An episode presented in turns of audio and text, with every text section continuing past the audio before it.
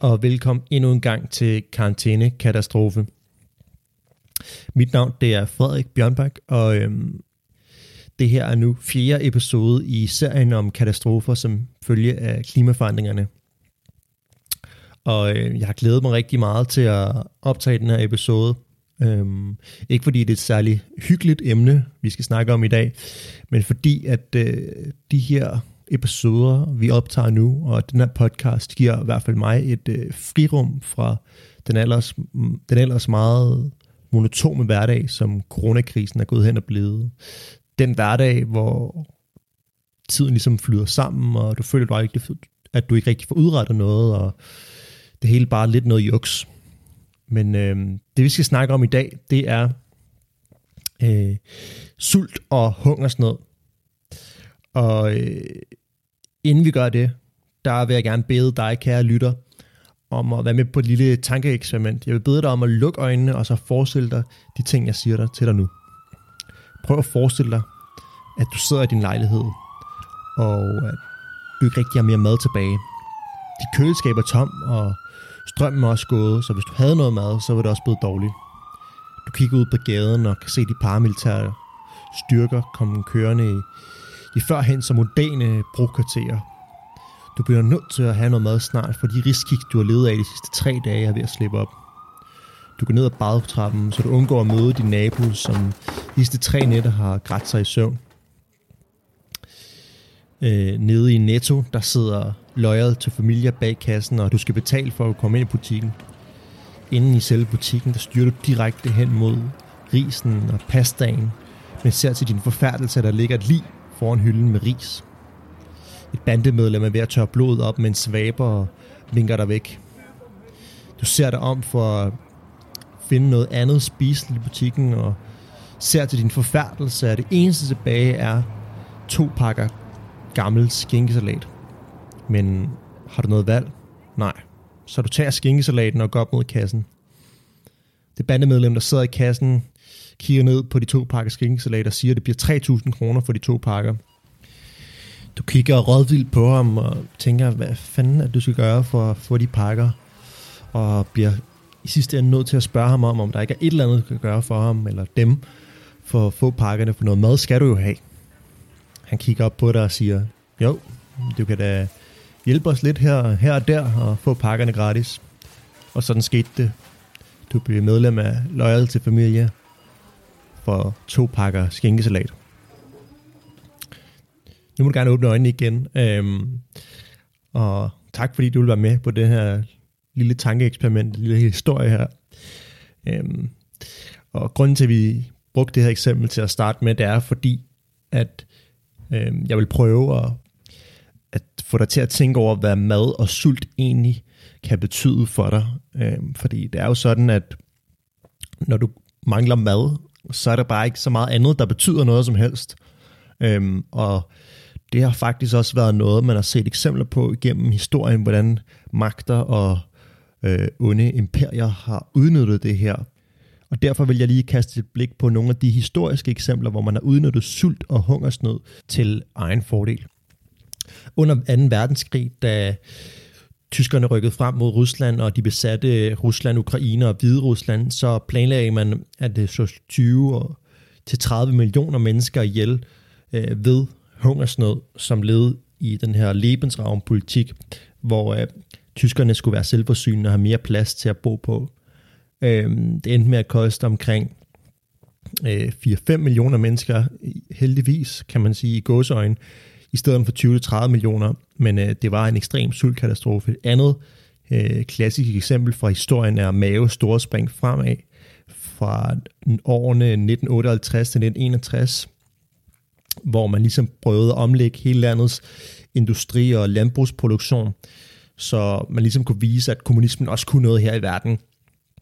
Øh, desværre endte det her store spring fremad med at koste 45 millioner mennesker livet, og er nok en af de værste sultkatastrofer i verden nogensinde. Heldigvis er det sådan, at øh, katastrofer som de her har været tilbagetog i hele verden siden 1980'erne. Det siger en kendt øh, hungersnødforsker, for ja, sådan noget findes der, øh, Alex Deval, som siden 80'erne har arbejdet med nogle af de værste øh, områder, der har været ramt af sult og hungersnød i, i blandt andet Afrika. Og Alex Deval, han påpeger, at katastrofer som, som dem, vi har set under 2. verdenskrig og i, Kina, Nigeria, Etiopien og Kambodja, er på tilbagetog helt generelt. Og det er det, fordi at vi har opnået en lang række videnskabelige fremskridt i fødevareproduktionen, øh, som følger af bedre planlægning af landbruget og øh, en generelt bedre måde at udnytte landbrugsjorden på. Øh, desværre er det sådan, at øh, den her udvikling, den kan vende igen. Allerede i 2014, der advarede FN's klimapanel IPCC øh, om, en, om at øh, stigende CO2-udslip og klimaforandringer vil kunne forstærke risikoen for konflikt grundet hungersnød. Øhm, den her rapport fra 2014, den øh, fastslår øh, yderligere, at øh, verden allerede inden få årtier kan mangle fødevarer. En af de professorer, som var med til at skrive den rapport i 2014, han hedder John R. Porter, og han er også professor på København Universitet. Og han udtalte dengang, øh, følgende citat. Situationen øh, rent tidsmæssigt er så graverende, at børn født i dagens Danmark knap nok er blevet studenter, før problemerne for alvor viser sig, hvis ikke der bliver handlet inden for en ganske kort overrække. Og grunden til, at der skal handles så hurtigt, er, at det går kraftigt tilbage på langt de fleste områder siden den sidste rapport blev udgivet. Den sidste rapport, der blev udgivet, her henviser han til en anden rapport om, om sult og hungersnød, som følger klimaforandringerne, der blev udgivet i 2007. Øhm, nu kan man tænke, at øh, nå, ja, det var i 2014. Nu er det forhåbentlig gået lidt fremad siden sidst, og de her ting, som forskerne sagde, øh, altså forhåbentlig blevet lyttet til. Desværre er det ikke sådan, som vi måske nok kunne have gædet jer til. Og selv efter Paris-aftalen blev indgået i øh, 2015, har forskerne her for nyligt i 2019 udtrykt den helt samme bekymringerne omkring, at klimaforandringerne og temperaturstigninger kan føre til hungersnød og øgede sultkatastrofer i hele verden. Men hvad er egentlig grunden til, at forskerne er så bekymrede for klimaforandringerne og de følgevirkninger, de kan få på hungersnød og og sult i verden? Ja, det er fordi, at ved hver temperaturstigning, så mindskes landbrugets udbytte generelt globalt set med 10%. Og det er jo ikke særlig godt, når øh, flere beregninger har vist, at vi er på vej mod 10 milliarder mennesker i 2050. Et andet problem det er, at øh, vi med det varmere vejr og vådere vejr også vil opleve flere insekter og flere svampe, som yderligere vil reducere øh, landbrugets øh, udbytte. Nu kan det være, at du tænker, men Frederik, er det ikke noget med, at vi i løbet af de sidste par årtier har bragt mennesker, der lever under fattigdomsgrænsen ned på kun 10% af den globale befolkning? Og jo, det er sådan set rigtigt nok. Øh, vi har opnået ekstrem succes, når det kommer til fattigdomsbekæmpelse og sultbekæmpelse og andre områder som uddannelse og lighed mellem kønnene på global plan. Øh, desværre er det sådan, at den her velstand, den tredje verden har opnået, er næsten hovedsageligt kommet på baggrund af en øget CO2-udledning i Vesten. Det vil altså sige, at øh, det er rigtigt nok, at verden er blevet et øh, rigere sted, hvilket også har haft nogle fordele for den tredje verden, men det har så også ført vores planet hen et sted, hvor vi lige nu er på kanten af en klimakatastrofe. Derfor er det lidt uhyggeligt at tænke på, at vi her i Vesten er ekstremt afhængige af, af lande som Kina og Indiens valg i fremtiden, fordi at øh, Kina og Indien har jo en ekstrem stor fattig befolkning stadigvæk, og den ønsker de jo at bringe op i middelklassen, og hvordan har vi hidtil gjort det? Ja, der kigger de jo på os her i Vesten. Det har vi gjort ved industrialisering og produktion. Derfor øh, kunne man jo håbe på, at de ville tænke, okay, det kan godt være, at øh, de gjorde det på den her måde, og det skabte en masse velstand på den, men måske skulle vi prøve at gøre det på en ny måde, øh, hvor den her velstand ikke går ud over vores planet. Desværre er det sådan, at det på ingen måde ser ud til at ske lige nu. Faktisk er det sådan, at Kina forventes at øh, øge deres øh, CO2-produktion og CO2-udledning med øh, 35% blot på grund af en stigende efterspørgsel på vestlige mælkeprodukter, som førhen ikke har været særlig populære i Kina. Øhm, og den her udvikling, den er jo ikke særlig øh, positiv, når Greenpeace har udregnet, at vi i 2050 allerede skal have halveret vores øh, forbrug af kød og mælkeprodukter. Et andet uhyggeligt aspekt ved øh, klimaforandringerne er, at øh, de vil ramme vores globale fødevareproduktion yderligere på grund af den øgede mængde tørke, vi vil opleve. Forskere har vist, at ved 2 graders varme, og her skal det siges, at 2 graders varme er noget, som nogle forskere peger på, noget, som vi allerede uundgåeligt vil opnå.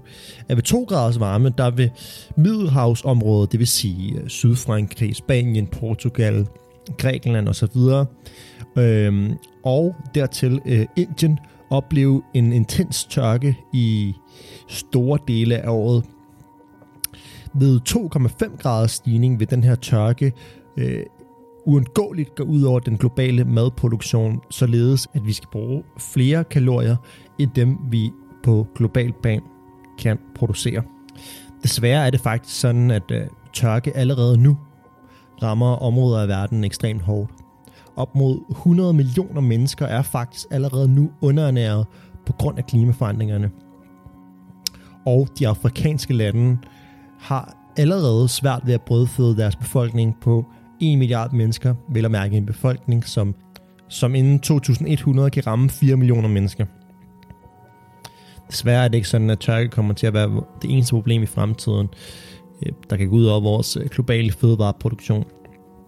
Nej, oven i hatten, så vil den øgede mængde af CO2 i atmosfæren gøre, at de planter, vi i fremtiden kan gro, vil indeholde mindre vitaminer og være mindre næringsholdige. Faktisk var det sådan, at i 2018 så fandt et forskerhold ud af, at øh, otte forskellige typer ris, en afgrøde, som 2 milliarder mennesker i dag er afhængige af, der fandt de ud af, at øh, CO2 i atmosfæren nedbragte mængden af alle vitaminer på nær øh, vitamin E i de her otte forskellige typer ris. Så det her er altså en, en ret dårlig nyhed, når vi ved, at det vil forvejen i mange områder i verden være svært at gro øh, afgrøder i fremtiden, at de afgrøder, man så også kan gro, så vil være ringere kvalitet. Men der er også en god nyhed, og den gode nyhed, det er, at øh, du har mulighed for stadigvæk at gøre noget ved de her ting. Du kan øh, melde dig ind i en forening, der aktivt gør noget for klimaet. Du kan ændre dine vaner. Du kan skrive et læsebrev. Du kan lave en YouTube-kanal. Du har en milliard muligheder for at ændre de her ting. Og jeg håber, at øh, de her ting har skræmt dig og har fået dig til at tænke over, at øh, klimaforandringerne og følgevirkningerne af klimaforandringerne er så altomfattende, at øh, vi slet ikke har noget begreb om, hvor mange aspekter af vores liv, det kan ramme i fremtiden. Og jeg synes også, det er interessant at tænke over de her ting, når vi sidder her i coronatiderne, hvor vi føler, at hele verden er ved at lukke ned, og verden er ved at styrte ned omkring ørerne på os, at øh, det her er altså ingenting, og jeg gentager ingenting i forhold til det, der kan ske i fremtiden. Og når jeg siger kan ske i fremtiden, er det fordi, at det ikke er sikkert, det sker. Vi kan stadig nå at gøre noget. Vi som race og vi som menneskehed har mulighed for at gøre noget ved problemet. Vi har jo ikke noget Øh, vi har jo ikke mulighed for eksempel ved at gøre noget ved en verdensomspændende øh, pandemi. Det er noget, der opstår øh, lige pludselig. Selvfølgelig kan vi godt planlægge en hel masse ting, vi kan gøre i tilfælde af, at der opstår en pandemi. Men det er altså ikke den samme situation, som vi står i med klimaforandringerne, for det her det er et aktivt valg, om vi gør noget eller ej.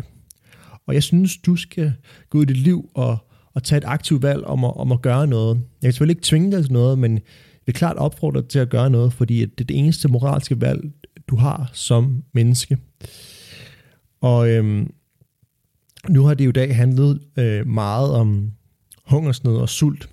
Og øhm, jeg vil derfor, inden vi slutter i dag, gerne bruge lidt tid på at sætte pris på de ting, vi har, og det faktum, at øh, vi har mad på bordet hver eneste dag, og, og vi har det godt, og vi går ned i supermarkedet og køber avocado og mango hver dag, hvis vi har lyst til det. Og det vil jeg gøre ved at læse et stykke af et digt op af Johannes V. Jensen, som i 1906 skrev øh, digtet ved øh, frokosten. Og øh, det kommer her. Nu har jeg det godt. Der står fire blomstrende stykker smørbrød for mig. Først spiser jeg et med æg og sild. Og anelsen om svolbrænde og om jordlugt fra havets tangskove. Derpå sætter jeg tand i et ung, skært stykke med steg.